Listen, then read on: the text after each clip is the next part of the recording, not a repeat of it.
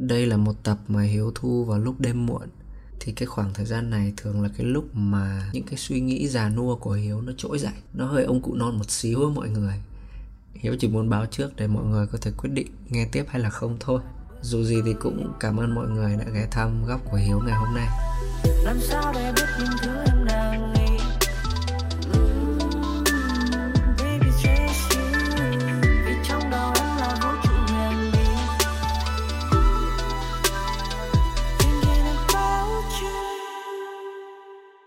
Xin chào cả nhà, cảm ơn mọi người đã nán lại và tiếp tục lắng nghe tập này trong podcast của Hiếu.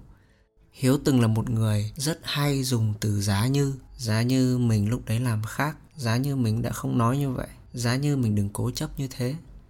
Nói chung là rất hay dùng từ giá như, thậm chí Hiếu còn có một cái demo mà nguyên phần điệp khúc toàn từ giá như.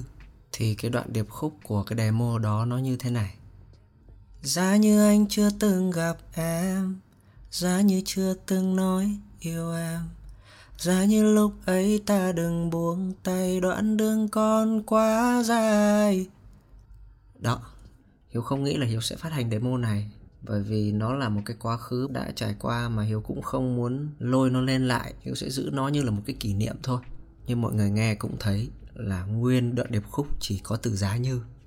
Sau này khi lớn hơn một chút thì hiếu thấy là từ giá như nó mang lại cho mình nhiều cái cảm xúc tiêu cực. Và cái sự hiện diện của từ giá như bản chất nó cũng đã hàm chứa những cảm xúc tiêu cực.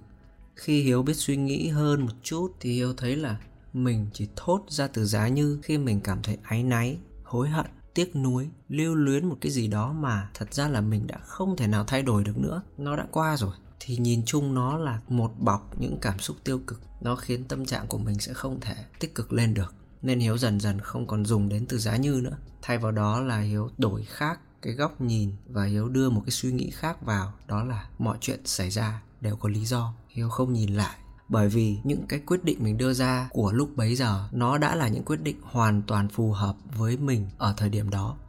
Và bản thân mình cũng đã cảm thấy đó là những quyết định phù hợp và hợp lý nhất rồi. Mình không nên trách mình ở thời điểm đó, càng không nên lưu luyến nữa thay vì lưu luyến dày vào bản thân thì mình nên tập trung cho hiện tại nhiều hơn và dần dần hiếu không còn dùng từ giá như nữa. Hiếu nhận ra là có những thứ rất là nhỏ trong cuộc sống đôi khi chỉ bắt đầu từ một câu nói, từ một cụm từ mình hay sử dụng. Nó cũng đã nói lên rất nhiều trạng thái của mình ở cái giai đoạn đó. Ở cái giai đoạn hiếu hay dùng từ giá như, cho đến khi hiếu bước qua cái giai đoạn không còn dùng từ giá như nữa hiếu nhận ra cái sức mạnh của từ ngữ nó rất quan trọng.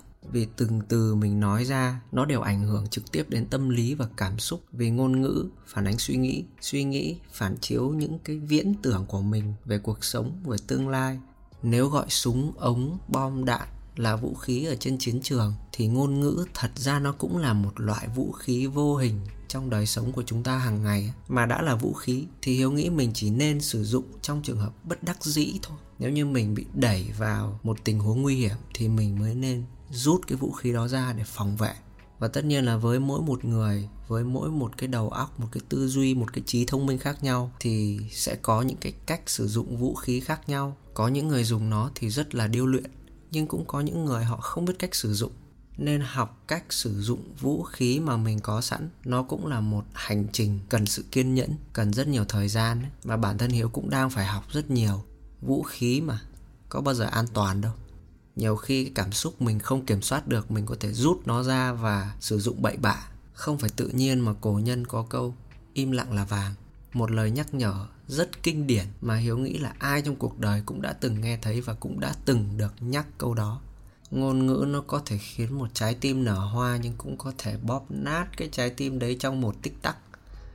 Và quay trở lại từ giá như thì hiếu đã từng là người rất hay có suy nghĩ giá như mình đừng nói như thế.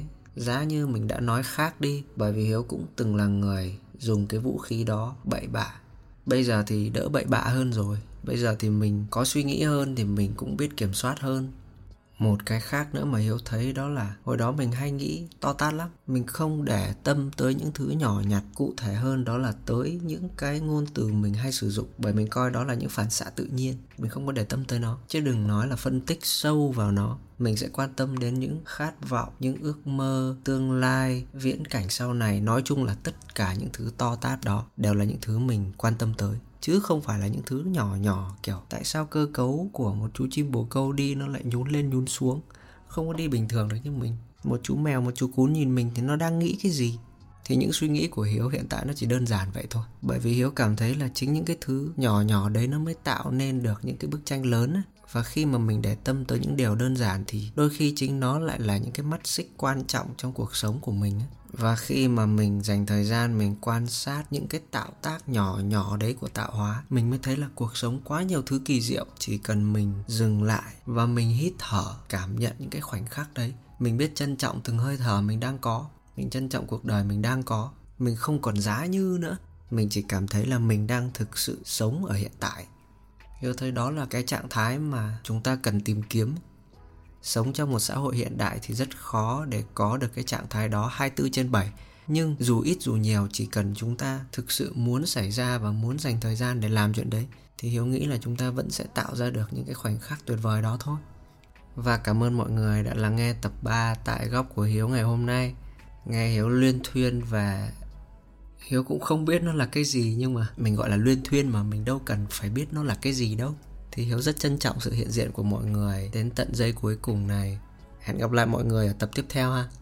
See ya.